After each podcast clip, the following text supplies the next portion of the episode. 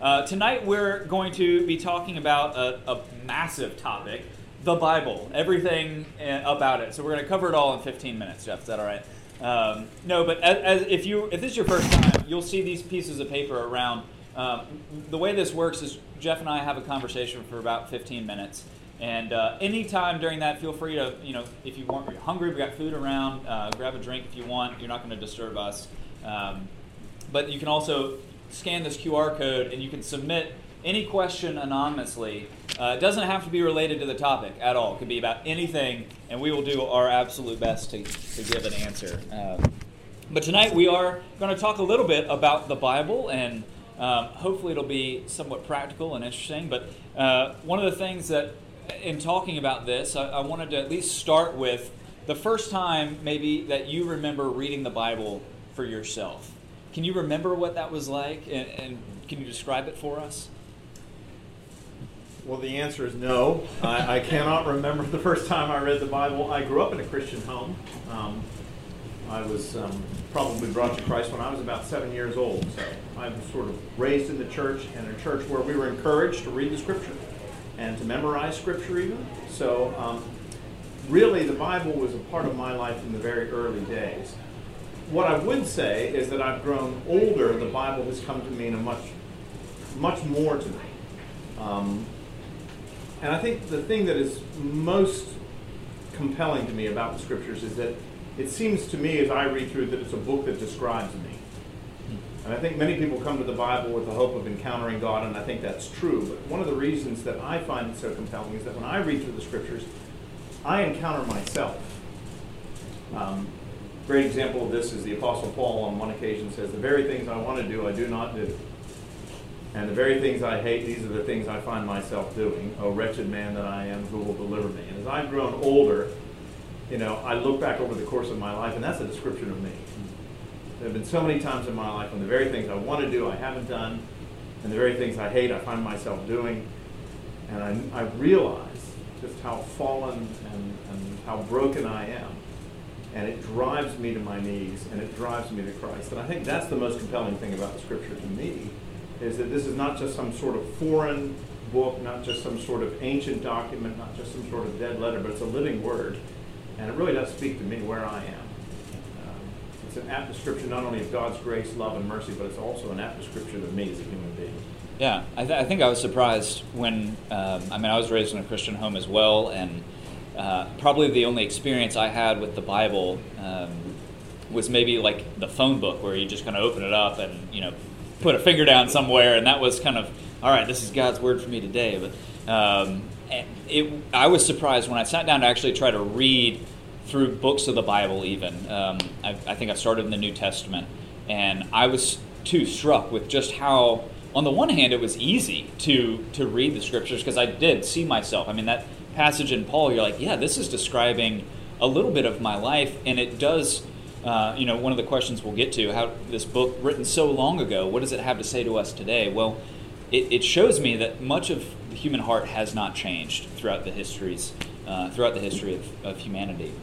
Um, and yeah, so I, I remember trying to read the Bible for my myself the first time, probably about senior year of high school, and um, it was uh, you know I got through Genesis, I remember, and then it was kind of like okay, the Exodus story, I remember a little bit of that, and like everybody who's done that Bible in a year plan, you get to Leviticus and Numbers, and you're like, oh boy, this is I don't know where I am and what's going on. I didn't know how anything of that fit together. So starting in in the New Testament was definitely something that was good, but I was I was struck with how much it actually meant to me. Um, so maybe in addition to just relating, uh, having it be relatable, what would you say to somebody who's like, this book is written uh, at least two thousand years ago. Some parts go back to uh, almost four thousand years ago. How does something like that? What does that have for us today in the 21st century? Well, I think one of the things that everybody's looking for in life is meaning. I think that's one of the things that gives value and purpose to human existence. I think when all is said and done, everybody's looking for that. There's that great scene, I don't know how many of you read uh, Mary Shelley's Frankenstein, but there's this great scene where Frankenstein has created this monster, and he realizes what he's created, and he flees from it. And there's a sort of a final chapter in the book, and he's fleeing from this monster as far as he can get. And this creature is pursuing him. There's one point where Frankenstein cries out and said, I want to know, what do you want from me? And the creature shouts back, I want to know why you made me thus. That, that's the bottom line. This creature is seeking its master because he wants to know why he's here. What's his purpose? What's his, what's his raison d'etre? What, what's the purpose of life? What's the meaning of it all? Is it all vanity? And I think when you read the scriptures, because I believe that it is God's word to us, that's where you find meaning and purpose in life. That's where you're going to find value in life. Otherwise, you're going to live lives of frustration and discouragement. And you're going to spend all of your years looking for purpose. And I think that's one of the most compelling. So somebody says to me, why, to read the, why should I read the scripture? I think, first of all, what you'll discover is that it really is a word that speaks to us. It, it, is, it is an extraordinary thing. It is true. It's written across centuries. But nevertheless, it is the vehicle through which God still continues to speak to us today. And if you read it, as I said, what you'll find is you'll find yourself in there. You'll discover yourself in there, and you will discover a relationship with God. There's a, there's a great verse in the, in the 21st chapter of John's Gospel where John is rounding up this, this whole biography of Jesus' life. And he comes to a point where he says, Jesus did many other things that are not recorded in this book. But these are written so that you may know that Jesus is the Christ, and that by believing you may have life in his name. And if somebody asks me, why should I read? That's the reason. You're looking for meaning, you're looking for purpose, you're looking for value. You want to know there's more to it than just make a lot of money and die in the end. And you find that in a relationship with Jesus Christ. And you find that through the study of the Scripture. Yeah.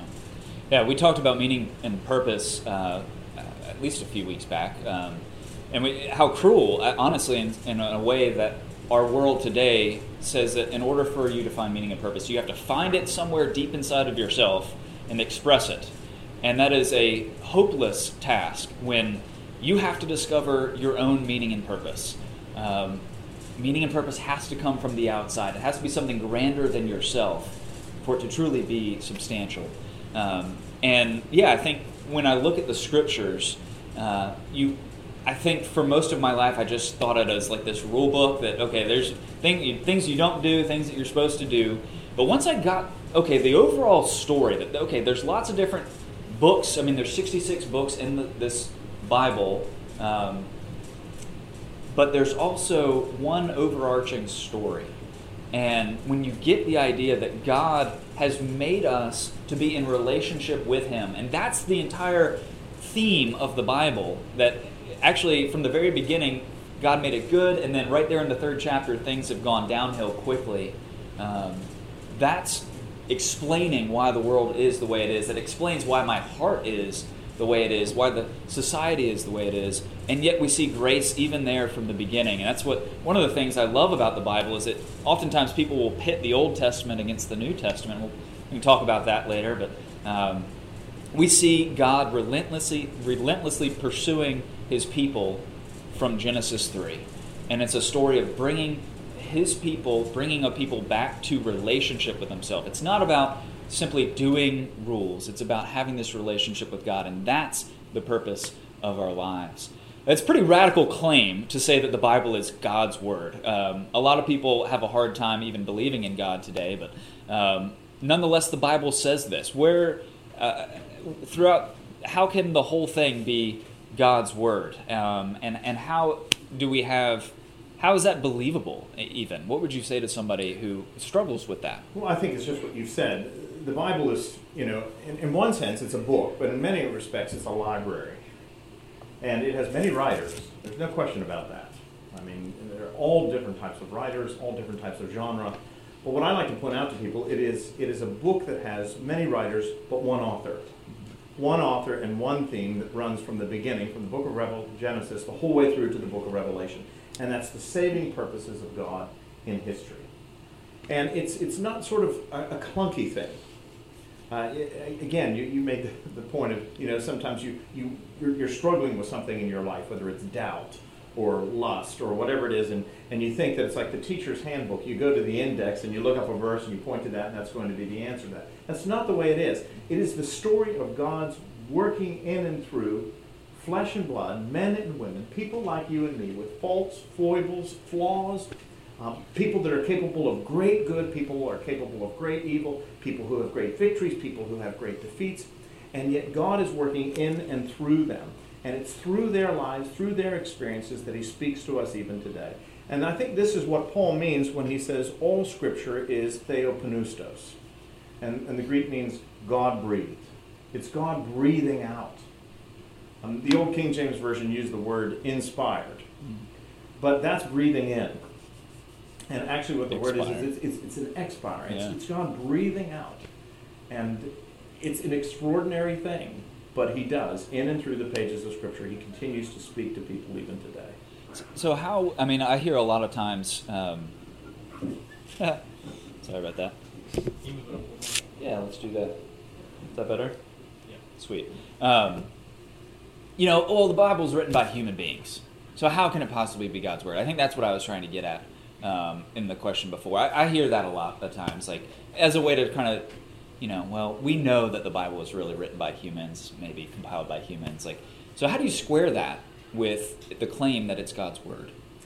Well, I mean, this goes to the whole question of revelation. How does God make himself known? I mean, the only way, if you think about it, that you and I are capable, and really this is, you alluded to this, this is the essence of Christianity. This is what I would always say to somebody. Christianity, even though we oftentimes say that it's a religion, is not so much religion as it is relationship. Religion is a series of, of systems, of do's and don'ts, and uh, all sorts of things that you have to do in order to get into a right relationship with God or to make sure that God is not angry or frustrated. But Christianity, at its heart, is really a relationship, and it's really about a person. And if you think about the other religions of the world, you can take out the major figures from those other religions and you'll still have the religion. You'll still have the rules. You'll still have the regula- uh, regulations. You certainly have that in Islam. You even have it to a certain degree in Judaism. If you take the primary figure, Jesus Christ, out of Christianity, the whole thing falls apart. There's nothing unique to it. Uh, the way John Stott put it, he said, if you take Jesus Christ out of the equation, what you end up is like a picture frame without the picture. You end up with a casket without a jewel. You end up with a, bo- a body without the life in it, without the breath. And so I, I think at its heart, that's what Christianity is all about. And it's when people say, well, you know, how in the world could, you know, this, this book was written so long ago? What God has done is He's made Himself known. That's the only way that you and I can have a relationship with Him, finite creatures, is if the infinite makes Himself known to us. And He does that he does it in general revelation and the things that have been made. He does it through the pages of Scripture. And the way that the Scripture comes into being is through the inspiration and the guidance of God the Holy Spirit, the yeah. third person of the Trinity. So it's a big question, yeah. but you're going to really the whole notion of revelation and the third person of the Trinity, right. which is God the Holy Spirit. Yeah. You know? And through I mean throughout the Bible, the the writers of it are aware of the fact that they're God's mouthpieces, speaking for God. I mean, this is Second Peter um, chapter 1, I just wanted to read some of this here. Uh, we, did not follow, we did not follow cleverly devised myths when we made known to you the power and coming of our Lord Jesus Christ, when we, but we were the eyewitnesses of his majesty. Uh, and then going down further, and we have something more sure, the prophetic word, to, you, to which you will do well to pay attention as a lamp shining in a dark place, uh, knowing first of all that no prophecy of Scripture comes from someone's own interpretation for no prophecy was ever produced by the will of man, but men spoke from God as they were carried along by the Holy Spirit. And what, what I get from that, what, that, what that's saying, is that yes, this is in fact through human beings, but God who made everything uses human beings in their fallenness, in their particular characteristics, in their gifts and abilities, and all their backgrounds to produce exactly what God has intended to say to his people about himself. And so, yeah, it's written by humans, but it's primarily and foremostly God and his word. And so that has tremendous implications how we approach this book. It does. Um, and so the, the place that we have in the life of the church, um, in, in, our worship, I mean, the, the scriptures, reading from this, we hear from God in, in the beginning of the Christian life and throughout our Christian life, we, we need to hear from God.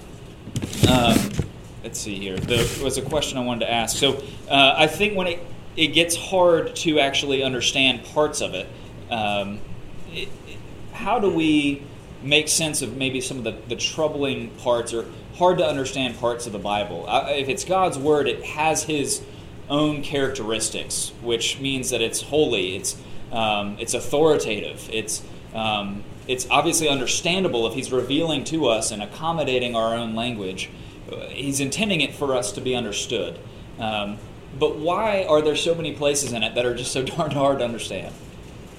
Well, I think one of the things you have to say when you come, if we come with the assumption that this is God's Word, it only stands to reason that you and I, as creatures, as finite beings, and as fallen beings, should come with a level of humility. And I think that's the first thing. When you approach the Scripture, you can't sit in judgment over it. Um, you have to come in humility, with an open mind, with an open heart, expecting God to speak. And yes, I think that sometimes just our fallenness, uh, our own brokenness as human beings, will make it difficult for us to understand. And, and so I don't think it should be surprising to us that there are some passages that, yes, are difficult, some passages that are troubling. But I think if we trust God and trust His Word, even the things that we don't understand, God's either going to make those clear to us as time goes by, or I think what we're going to discover as time goes by that perhaps they're not as troubling to us mm. as we thought they were. So I think the critical thing is to come with humility. Now, if there are specific issues that we need to deal with, we can deal with those and we can we can struggle with those. But I think part of it is is that we come with our own expectations. We come with certain assumptions.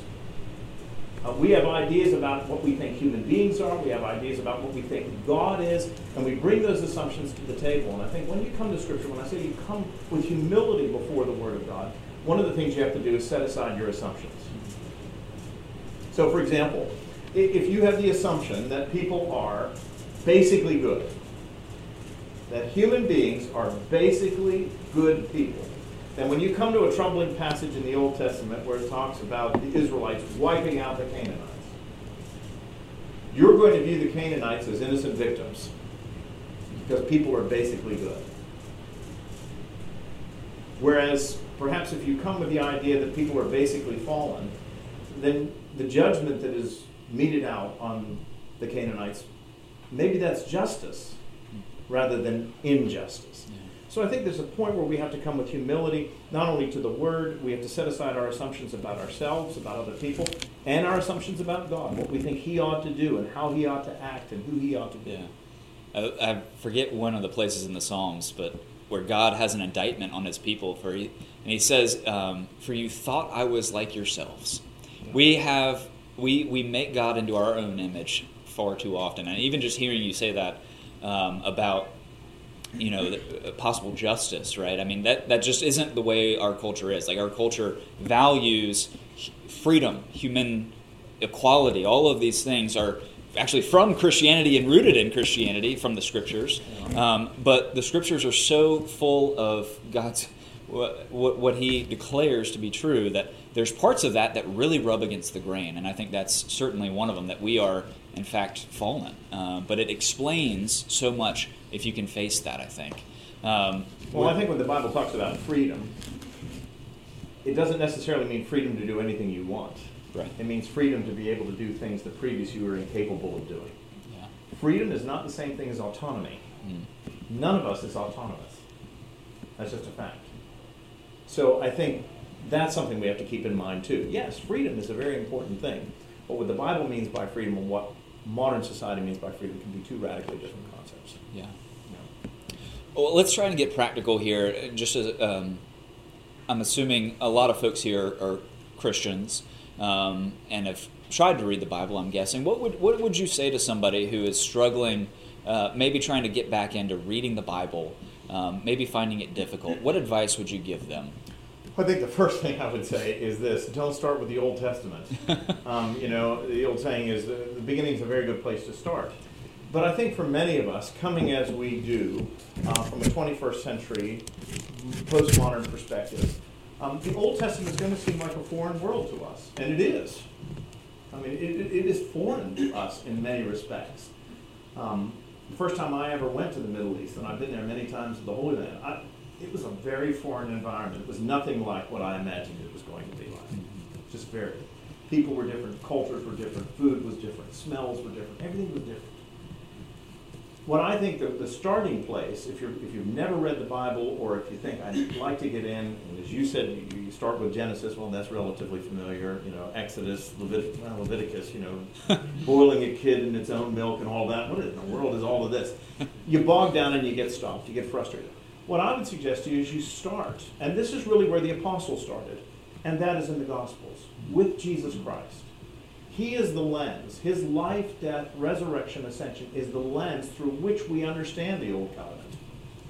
It is the fulfillment of the Old Covenant. So the real place to start is, I would suggest, start with the Gospel. The Gospel of Mark's a great one because it's dynamic, it's relatively short, there's an economy of language, there's not that high soaring theology of John, but it's, it's there and you're, it's, it's dynamic. It's like reading a Grisham novel almost. it just goes right through. There's a great tempo to it. And I would start there. And after you've read through the Gospels, Matthew, Mark, Luke, and John, then I would go through the rest of the New Testament. I'd start with Paul's epistles and so forth. And only then, once you understand the basic story, then go back. Because the Old Testament is the shadows of the things that are to come. Yeah. It's, a, it's the community of anticipation, whereas the New Testament is the community of fulfillment. Yeah. The what is it, Augustine, who says that the Old Testament is uh, it's like a, a, dimly lit, or no, this is, I can't remember who it wasn't Augustine, but it's like a room that's dimly lit that has all the furniture in there, and then the New Testament, it's like the lights come on. I said that. Oh, that was you. Okay, yeah. I knew it was somebody important. Oh man. Change your life. That yeah, was that was great. Oh man, I'll never forget it. So. Um, was I going to say? Yeah, I, I think you got to get the story overall. And Jesus himself says in the end of Luke in 24 that Moses and the prophets, and it's all about me. It's all about me. And he says that. So it, you, as Christians, I mean, we do have the Jewish scriptures that are built, um, the Christian builds upon the Jewish scriptures and see them truly as fulfilled in Christ. Um, because that's what Jesus himself claimed. And so, uh, seeing that the overall story is helpful, and there's a number of different tools um, that are out there available to see that. And I think it's important not to read the Old Testament strictly as a, as a Jew would read the Old Testament, because if Jesus is right, then we it's it's um, lacking to only end up at a conclusion that's maybe moralistic and not getting to the person and work of Jesus Christ. So we could say a lot more, and I think we're probably going to cut it at that point. We have a lot of really interesting questions that I could keep going with, but I'm curious, Mary Hollis, do we have uh, anything that people have sent in now about this is such a big topic. I mean, we really can't do justice to everything, but I at least wanted to touch base on the Can Bible. I just say one other thing before she jumps in about Yeah. uh, where to start? Pick a modern translation. In other words, don't pull out the King James version of the Bible that you have in your house. Most of us don't speak Elizabethan English. Most of us. Most of us don't. Brian McGreevy, you know, Maybe. probably spoke Elizabethan English a little bit, but most of us don't speak Elizabethan English. That's just foreign to us. So there are some really good modern translations out there. The English Standard Version, the New International Version is a really good version of the Bible if you've never started. Um, this is a book that is meant to be read, studied, and understood. And as I said, it, it's a book that speaks to us across the ages. So um, you don't have to get the these and the thous. There are better translations out there. To be honest with you, the King James Version is not the most accurate translation of the Bible anyway. So there are better translations. Yeah. How we doing? Great. Can you guys hear me? Yep. Okay.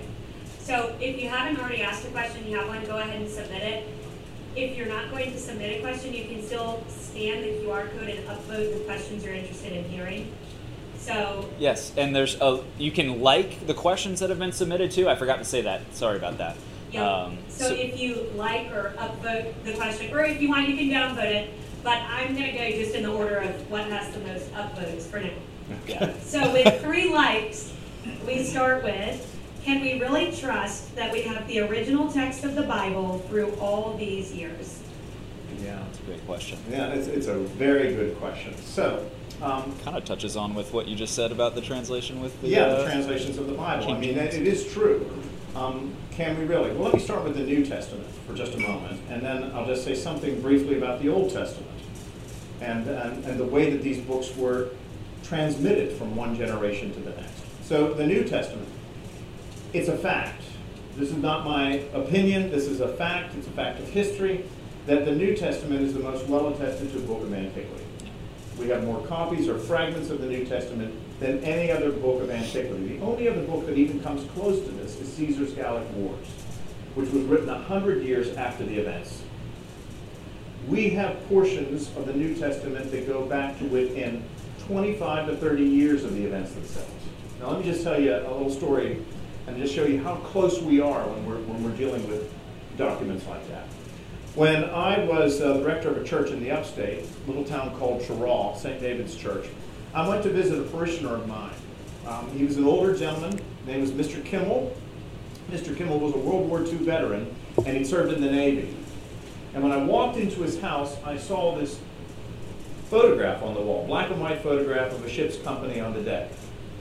And being a history buff, I was really curious about that. And I asked him about that. He said, Oh, yeah, that was the ship's company. And I said, Tell me about your experience. And sometimes veterans are reluctant, but he was very open, and very excited to talk about it. He was 18 when he went in, in 1942. He was part of a convoy going across the Atlantic. I don't know if you've seen the, the new Tom Hanks movie, Greyhound, but that's what they were doing. They were accompanying troop transports across the Atlantic, 1942, 1943 and they got attacked by a submarine. And he said they sounded general quarters, everybody's running to their stations. I had to run past the bridge in order to get to my battle station, and I could hear the captain shouting, Where are they? Where are they? And he said, I knew exactly where they are. Now, this is a seaman third class or something like that. And I said, How do you know where they were? He said, As I was running up the deck to my battle station, I looked over the side and I saw a periscope come right up out of the water. Now, when he told me that story, I felt the hair stand up on the back of my neck. Because I was as close to that event as I could possibly get without actually being there. When you are reading, for example, the writings of the Apostle Paul in the New Testament, you are as close to those events as you can possibly be without getting there. And we have so many copies, so many fragments of the New Testament, that we know that what we have is an accurate translation. Here's another illustration, just an example.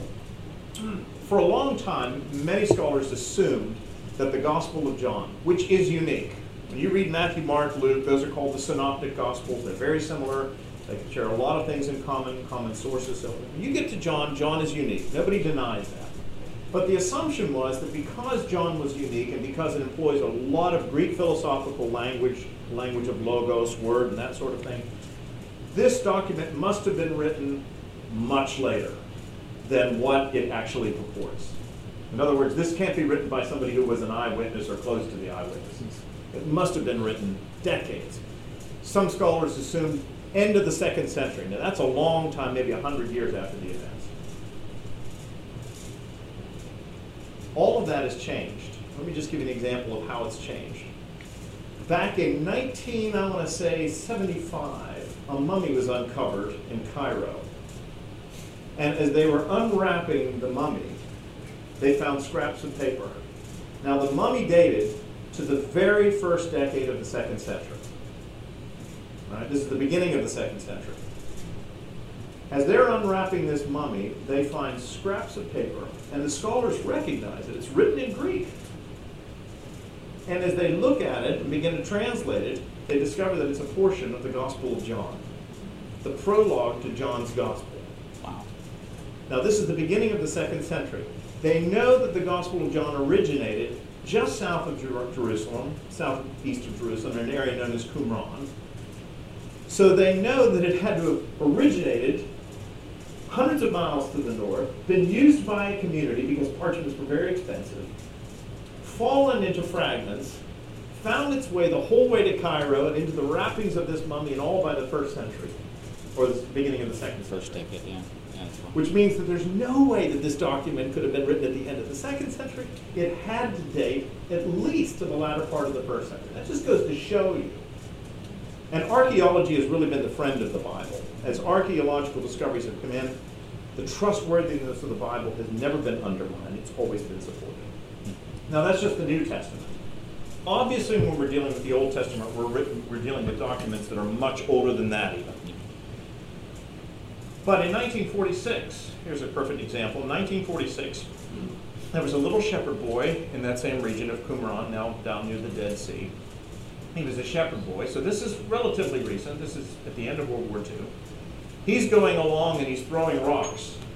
Little boys will do that from some time to time. That area is filled with caves, and he's throwing these rocks into a cave high above. And he hears the crash of pottery. Sounds like a window break. He climbs up in there and he finds these large, about three foot high jars, clay jars, in which there are old parchment scrolls. What he has discovered becomes known as the Dead Sea Scrolls. Now, the Dead Sea Scrolls have nothing to do with the New Testament, but they do have portions of the Old Testament. Hmm. And so when these were discovered, these were the oldest parchments extant, oldest parchments were available to scholars of the Old Testament. And everybody was eager to see how accurate, these are the oldest versions we have. How accurate is our version that we have in modern Bibles today to these oldest versions? And you know that they were word for word identical. Now, part of that has to do with the care that was taken in ancient communities to transmit. We are a literary society, they were an oral society. Most things were translated orally, and great care was taken. And it's the way they translated it. Now, if I told you, how many of you, just show of hands, how many of you know the Gettysburg Address by heart? And if you raise your hand, I'm going to ask you to say it. so, how many of you know the Gettysburg Address by heart? One of the most famous speeches in American history. All right, All right I'm going to say Are you, a word. are you to raising your hand? Yeah, I do know it. Wow. Um, I believe you. so, yeah, I believe. Um, so let me ask you this. I'm going to say a line. You say the next line. Amazing grace How sweet sound, that saved a wretch. Like me. I once was lost, but now I'm found, was blind. but now I see. How did you do that?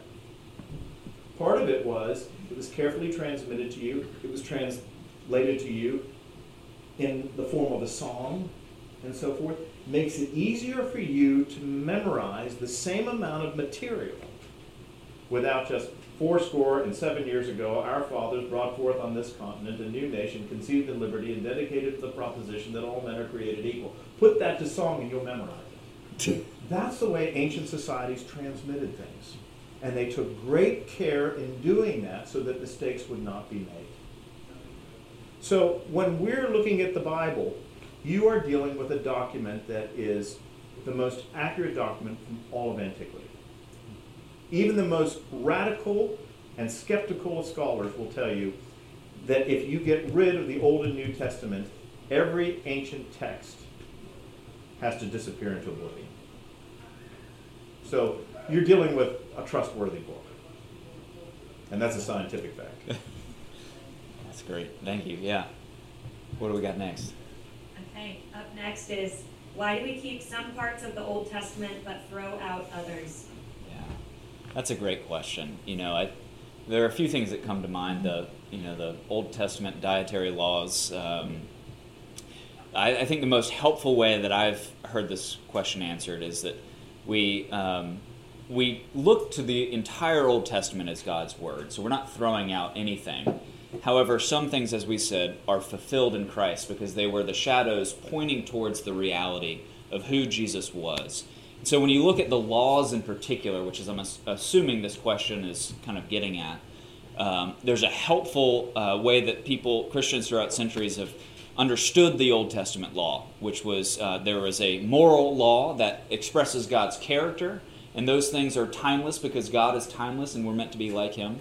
Uh, so we, we follow that moral law. Um, there was the civil law, which was made specifically for the nation of Israel. Um, and and Christians are not a theocratic society anymore, and so we don't uh, follow that those civil laws the same way that the nation of Israel were intended to. And then the, the ceremonial laws, uh, all the shedding of, of the blood and everything, obviously those make a little bit more sense. All those sacrifices and all that was going on in the temple, all of that was pointing towards the ultimate sacrifice. The book of Hebrews gets at this so well. All of that was climax in Jesus Christ and his sacrifice. So the ceremonial laws, all of that has been um, done away with because Jesus is the, the ultimate fulfillment of it. So the, the moral, the civil, the ceremonial laws. I think it's probably that shortest uh, but helpful three categories that I can find to explain why some of the laws uh, we, we maybe wouldn't follow uh, as Christians today. Anything you would add to that? No, that sounds great. That's good. All right, yeah. That's like I liked your answer first, so I'm gonna keep going. All right, we're knocking them out of the park here. So, any others? Okay, so kind of as a follow-on to that one, I think you kind of hit the main theme of it, but it asks, when non-believers say that it's fine to do something that the Bible has said is bad, how can we explain it to them when it also tells us not to eat pork? Yeah, yeah, that's one of the things I think that, um, and it's a great question. But you've got, you know, a lot of that's one of the buzz things in society today is there's not the nuance to the Old Testament laws, and so they'll, they'll say kind of like uh, you know you put your finger somewhere in the Bible and you can find anything to justify your reasoning for doing it, and so. Well, um, why is that law there? We have to remember that God has spoken, but He does it to a particular people, always at a particular place and a particular time. And it fits uh, in the overall story of it. So I think what I would try to do if I were talking to somebody who says, well, God says don't do this, but it also says don't eat pork. It also says rise, kill, and eat in the New, New Testament. Where so when you have almost contradictory things in, in the book of Acts, for instance, um, God the Holy Spirit tells Peter to to kill and eat animals, and so uh, that that no food is now off um, off limits now. And Paul says the same thing uh, in Corinthians that um, basically what we can do. So when you're looking at different scriptures that may appear to be saying different things, you have to take the context into consideration. So the Old Testament laws that was particularly the pork was um, part of the dietary laws for the nation of Israel. And the whole point of those laws was to remind them who they were. Every time they ate a meal, it was to remind them that they were saved, that they were set apart by, by God the Father. Um, and, and all of those, I can go, if you're interested in that question, like please talk to me afterwards. There's a lot of um, scholar named Mary Douglas has written a lot on the, the dietary laws of the Old Testament, why we, um, why the Old Testament people of God weren't allowed to eat certain things, and there's been a lot of debate as to maybe what's the rationale behind one thing and that they're allowed to eat and not the other. Um, and there's been a lot of different hypotheses for that, but yeah, it's it's at the bottom. At the end of the day, it was primarily for Israel there, and so I think giving some nuance to um, two different parts of the Bible and explaining that you know the moral law is something that obviously makes sense that we follow, uh, but but we aren't the nation of Israel, and it's important to notice that Christians aren't intended to be uh, this theocratic nation the way that Israel was. Yeah, I think a lot of it has to do with the fact that Israel was intended to be marked out among the nations of the world to be unique, and this was a reminder of their uniqueness. But all of those things, as we've said already, all of those Old Testament laws and restrictions and sacrifices, they are the shadows of the things that are to come. And that's why I say where you start to read the Bible is in the New Testament, because Jesus is the fulfillment of all those things. And your understanding of why they were, how they exist, and how they have passed from the scene can only be understood in the fulfillment in Christ. One of the things that happens on Good Friday, you may recall, is that when Jesus died, when he gave up his spirit, a number of miracles took place on Good Friday. Of course, you know that the, the everything became dark, um, darkness over the land for about three hours. We're told that some of the faithful who had died were resurrected, at least for a period, and at least were seen. Uh, one of the other things that happened was a hardcore Roman soldier was converted there on the scene. Surely this was the Son of God. And the most dramatic thing that happened was that there was a great earthquake. that shook the foundation of the temple, and the temple curtain was torn in two. Now, that temple curtain separated the holy place from the most holy place. It was the place that only the high priest could go, and he could only go once a year on the Day of Atonement to make sacrifice for the people. That was the only way a person had access to God. That temple curtain is torn in two, from top to bottom, symbolizing the fact that all of that Old Testament system now has been fulfilled in the person of Jesus Christ. You don't have to go through the blood of goats and lambs in order to find atonement. You now have access. So I think, yes, many of these things have to be understood in that light. And that's why I like to say, look, the Bible has a simple message, but it is not a simplistic book. Mm-hmm. This is a book for grown ups, folks. This is a book for grown ups. And we have to read it as grown ups. Um, and, you know, you can make the Bible say, I'll say this much. If you take a passage out of context, you can make it say anything you want it to say. Years ago, um, when my wife was expecting our first child, we've had four, and um, we didn't have a single child delivered that was under nine pounds. So when my wife was nine months pregnant, she was very pregnant, you know, as, as the Bible said, great with child. and um, we were up in North Charleston. This is before any of you were born. We're up in North Charleston, and we're at the Disney store. There used to be a Disney store up there in the mall. And she's in there looking for things, and this young, attractive girl walks in front of me. I was not looking at her, but I just looked in her general direction. At which point my wife says, Remember what the Bible says. I said, What does the Bible say? She says, If your eye offends me, I will pluck it out. you can take a passage out of context and really make it say anything you want it to say. And I think that's one of the things we have to be careful. So people can say, oh, yeah, well, you're not allowed to eat pork, you're allowed to do this. Look, folks, we're grown ups. This is a book for adults. Read it. Read it as it was intended to be read. And when you do that with humility, I think you find that a lot of these things begin to fall into place. It's a great question. Yeah. But I think it gets at, I mean, that's one of the reasons why we want to talk about what the Bible actually is tonight, because it has to do with what, the, you know, there's a unified story, but there's something that actually changes from the Old to the New Testament. And that nuance is not easily necessarily understood. And so it takes care uh, and it takes thinking um, in community. So, yeah, great question. Says, The Bible says to obey my husband. Do you think women are subservient to men in the Bible and should continue? Okay. That's a great question. It's a great question. So let me just go ahead and, because the Bible says, you know, well, let's see what it really says, um, because I think that's helpful. Um, the place to turn to would be to the book of Ephesians. All right? And in Ephesians chapter 5, this is what it says Wives, submit to your own husbands as to the Lord. For the husband is the head of the wife, even as Christ is the head of the church, his body, and is himself its Savior. Now, as the church submits to Christ, so also wives should submit in everything to their husbands. And all the men in the room say, Amen. But you can not only take a passage out of context, you can stop too early when you read a text. So, what does that text go on to say? The very next verse says, And husbands, love your wives as Christ loved the church and gave himself up for her. In other words, yes, um, there is a sense in which wives submit to the authority of their husbands, but husbands, in any decision that they make, do what? Love their wives as Christ loved the church.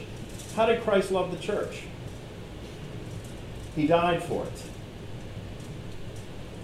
Now, I've sometimes said a wife might have an easier time being obedient to her husband if she knows that every decision he makes is based upon what is best for her because he loves her more than he loves himself.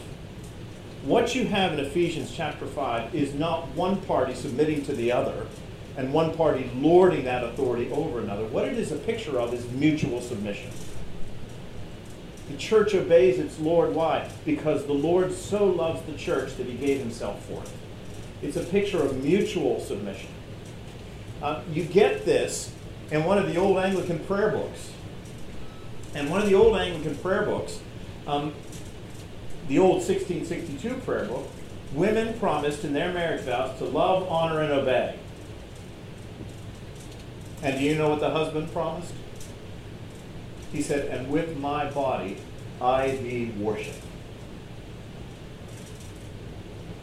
See, she submits to his authority, spiritual authority. He worships the ground that she walks on, in a sense. And with all his worldly goods, I do thee endow. It's not a picture of one party having complete control and the other one submitting under all circumstances. It is a picture of mutual submission. It's a picture of Christ's relationship to his church. That's what marriage really is all about. So it's a beautiful thing. I actually had a Marine couple, and they requested to be married under the 1662 prayer book for that very reason. She said, I have no problem being submissive to his authority if I know that he worships the grounds I walk on and always puts me first before all. Yeah, I think that's that's way better than I could say, but I think that um, you you know the the buzzword submission is what it's as I said earlier. There's parts of the Bible that really make the hairs on our neck stand up in our culture today and rub against the grain, and that's certainly one of those words. Um, but it, you realize that you know Jesus, when he told his disciples that they have authority, they were to never lord it over them. Mm-hmm. And you realize that Jesus himself submitted. He submitted to the Father. Now you're going to tell me that Jesus is less than or not as important to the Father? Well, that's heresy. So the reality is that within the within the Godhead, within the Trinity, you have submission, which is an act of love. It is it is mutual submission, but there's certainly no inequality by any means in between a husband and a wife. And just to get real practical, I mean, both my wife and I, I mean, we we take that verse to mean what it, it says, but it, it she has she's a far better leader than I am. She is actually far smarter than I am too.